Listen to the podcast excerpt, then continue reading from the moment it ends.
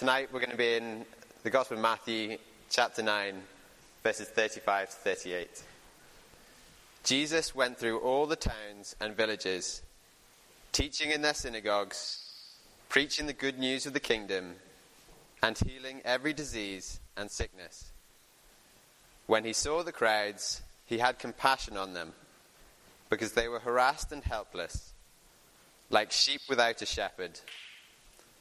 Then he said to his disciples, The harvest is plentiful, but the workers are few. Ask the Lord of the harvest, therefore, to send out workers into his harvest field.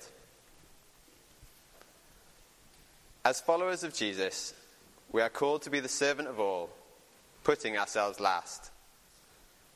Today, I want to use this passage to look at our motives in service. So easily it can be pride, obligation, or fear. But these are all flawed. To fuel our actions, our motives must align with Jesus himself. So let's look at what motivated Jesus in this text. We see Jesus' motivation is compassion for the people he is with. He sees them as lost sheep, harassed and helpless. Before we explore this further, Let's put the passage in context. We're in Matthew's account of Jesus' life. He repeatedly mi- reminds us that Jesus is the Messiah and Savior that the Jews are waiting for through explaining the Old Testament scripture. Jesus has been passing through the lands, displaying his power, and he has been teaching about God's will and kingdom. Jesus is willing to cope with the crowds jostling to see him demanding miracles of him, doubting and rejecting him. Endless lines of tired and complaining people. Masses just waiting for him to evict these ruthless Romans. Jesus desires to face these crowds on a daily basis. He didn't need to prove himself. He didn't need their praises. He didn't need to gain authority. He had all this when he was on his throne in heaven. He had chosen to humble himself, leaving all these behind. He had chosen to get alongside, alongside them, to share mankind's suffering, to pour out his compassion. We remember again John 3:16. For God so loved the world that he gave his one and only son that whoever believes in him shall not perish but have eternal life. God so loved the world. His love was his motivation. Here, Jesus saw the crowds as sheep without a shepherd. An image we may have heard many times, but what does it mean? Let's try and draw some explanations from Scripture. Firstly, Psalm 119, verse 176 says, I have strayed like a lost sheep. Seek your servant, for I have not forgotten your commands. The psalmist has openly confessed that he has gone away from God and his commands, but he longs for God to strengthen him so that he can follow them. The Bible is littered with individuals and nations who disobey God's commands, looking for satisfaction in earthly desires. Likewise, we do the same. We look for lasting satisfaction in work, relationships, or hobbies. Good things but not capable of eternal satisfaction. When idolized, they can cause us to stray away from God's commands. The second illustration is from Luke 15, verses 3 to 7. Then Jesus told them this parable Suppose one of you has a hundred sheep and loses one of them. Doesn't he leave the 99 in the open country and go after the lost sheep until he finds it? And when he finds it, he joyfully puts it on his shoulders and goes home. Then he calls his friends and neighbors together and says, Rejoice with me. I have found my lost sheep. I tell you that in the same way, there'll be more rejoicing in heaven over one sinner who repents than over 99 righteous persons who do not need to repent. Here, Jesus makes a direct comparison of a man wandering from God and sinning to a sheep wandering from the flock. So when Jesus sees the crowd as wandering sheep, he sees them for what they are sinners. People who have rejected him, his Father, and the Holy Spirit. Yet he loves them despite this. He longs for them to know him. He sees them as precious. He wants to rejoice and celebrate just because he has found them and brought them home. He cares for them. The third image is in what we read earlier in Ezekiel, but I will focus on Ezekiel 34 11 to 12. For this is what the sovereign Lord says I myself will search for my sheep and look after them. I will rescue them from all the places where they, where they were scattered on a day of clouds and darkness. These verses proclaim God as the shepherd for the lost sheep. They have strayed, but God promises to seek out Israel once they were scattered. Likewise, through his Son, he promises to seek us out once we have strayed. We can trust in and be thankful for this promise. To review these three texts, why does Jesus see the crowd as lost, like sheep without a shepherd? One answer would be that they had departed from the God who loved them. They looked to the world to satisfy and to find contentment not in Him, but in being full of things around them. They had disobeyed God's commands. Another answer for the crowd being lost can be drawn from Ezekiel, in that they are lost because they didn't have good teachers pointing them to God, but rather false teachers exploiting and failing the people. Israel had false teachers proclaiming religiosity as the means to knowing God. But today there are many false gospels, objects and dreams that people put their hope in to satisfy. The crowds have gone astray looking to be healthy, wealthy, and wise. God has moved to the periphery. In doing so, they have sinned against God and God alone. What's the consequence of straying? Let's reflect on our own lives prior to coming to put our hope and trust in Christ as our Lord, or those times when we forget God's love for us and we wander. We can feel helpless at seeing the tasks around us. We can feel restless, always looking for the next thing to satisfy. Or we are impatient with the lack of fruits of our labor. We can feel exhausted, unable to keep going. We can feel worthless, struggling to find our value and identity in the things around us. We can feel lost as to what is the purpose and hope for our actions. Our joys don't last, our sufferings leave us bitter. We blame others, we curse, and we cry. These emotions are not unique to us. So, for those not in the body of Christ, let's not assume they are satisfied. Like us, they are in the same fallen, broken world that we are in, with similar anxieties, trials, and pains. They are often harassed and helpless. So let's realize their need for the same compassion that we were shown. As we do this, try and see people through the eyes of God, through the gospel they follow, what they put their hope in. Let's long to save them from false teachers, all the while remembering that God promised to be the shepherd. Jesus came in response to be a true teacher, pointing and leading them to God. Jesus came to show the path, drawing people back to himself. How will he do this? John 10, verse 11, Jesus says, I am the good shepherd. The good shepherd lays down his life for the sheep. Jesus says this, but he knows that he will lay down his life willingly for us on the cross. He knows we have strayed. He knows we are all sinners, and we are helpless by ourselves. But in dying for us on the cross, he makes a path for us to return to the green pastures of God's kingdom so that we can see and know God's love. Let's daily remind ourselves of the cost it was to find us and bring us back, the anguish, pain, and the tears of the cross, willingly taken out of compassion and a boundless love. We are quick to forget this. We wonder at what man has made and get lost in our task lists and work. We overlook the broken relationships between one another and with God. We forget the reason he made us so that we can bask in his love and worship him. And as we relish in our Father's intimate love, we have compassion for those around us who do not yet know him, who don't have the Father's rest, who struggle looking for answers, who are wandering like lost sheep. We will move on to how Jesus' compassion manifested. He taught, proclaimed the gospel, and he healed, all of which the Holy Spirit can continue to do through us. As well as this, on the back of what he has witnessed, Jesus calls his disciples to pray.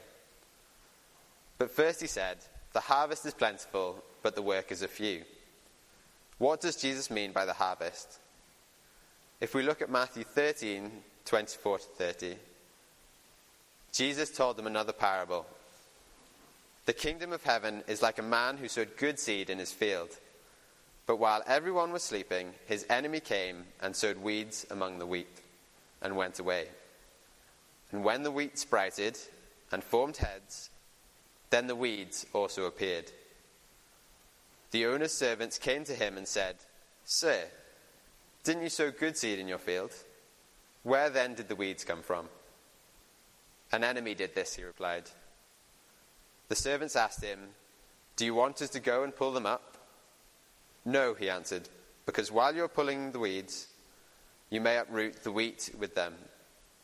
Let both grow together until the harvest. At that time, I will tell the harvesters first collect the weeds and tie them in bundles to be burned. Then gather the wheat and bring it into my barn. The harvest is the individuals who will be brought into the kingdom of God. The weeds are those that reject God.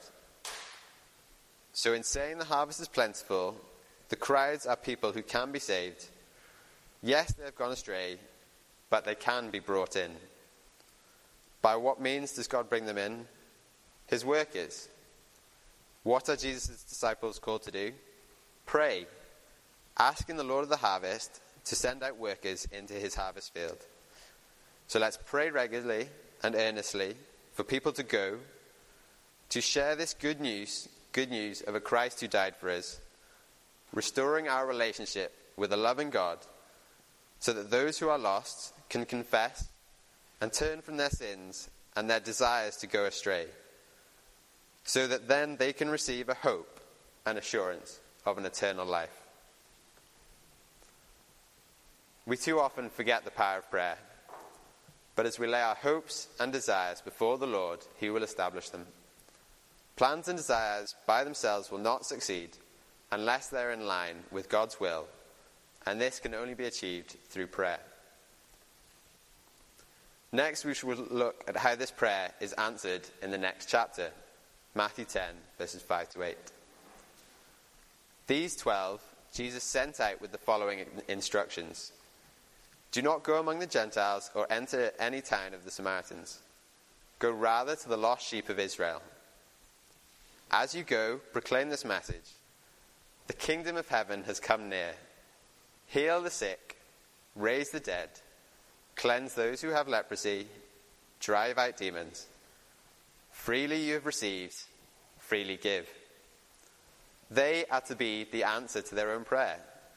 They went themselves the disciples were called to go to Israel first because throughout the Old Testament there had been signs of Jesus' coming. They had the covenant promises. They were waiting for God's Messiah. Therefore, they had been prepared to receive the gospel.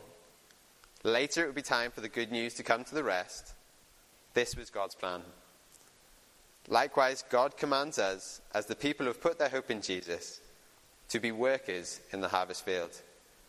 We don't know who will respond, but we know God is sovereign and He alone can save. Our walk before an almighty God is not measured by the successes of our conversations, but rather our obedience and desire to serve God. So let's be the answer to our own prayers, to willingly listen to the call to gather in the sheep by telling them the good news of the gospel that there is a good shepherd who laid down his life for all.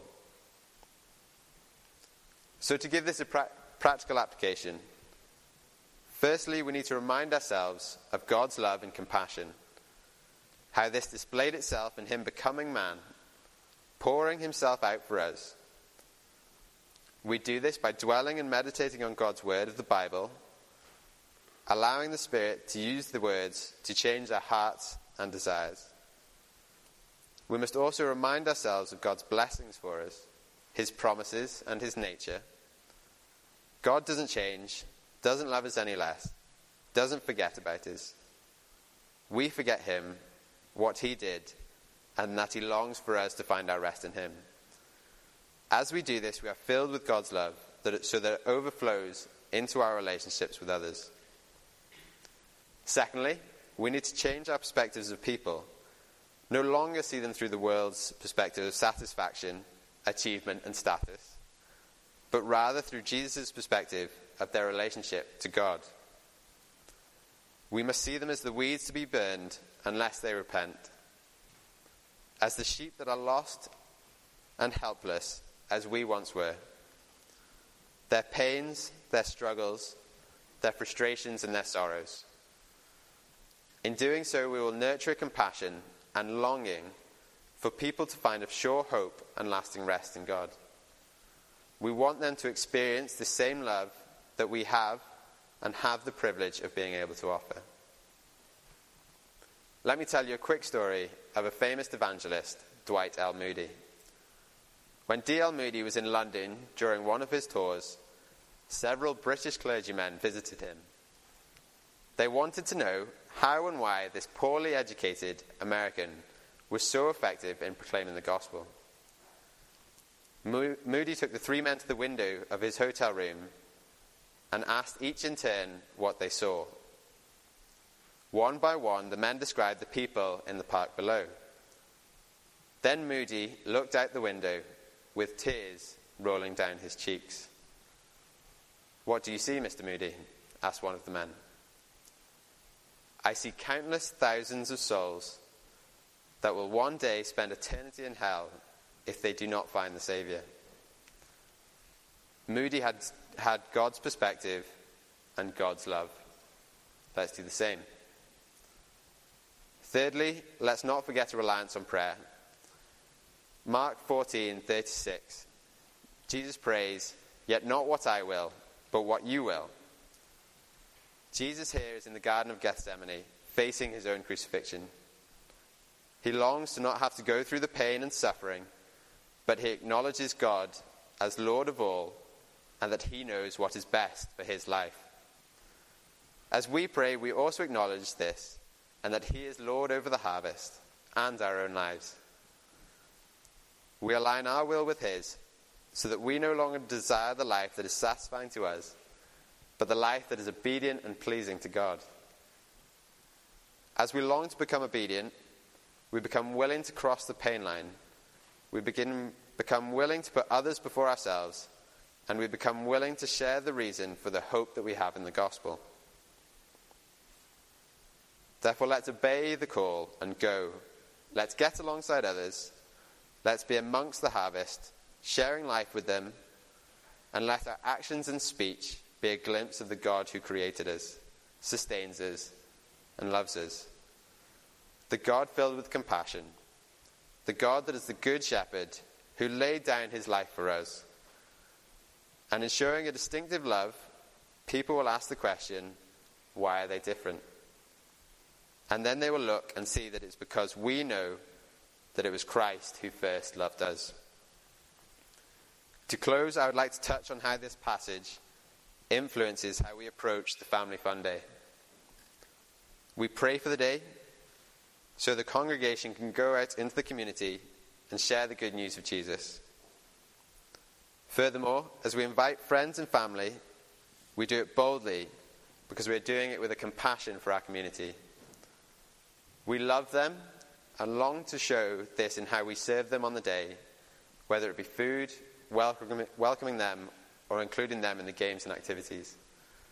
This compassion leads us to want to know them, know their struggles.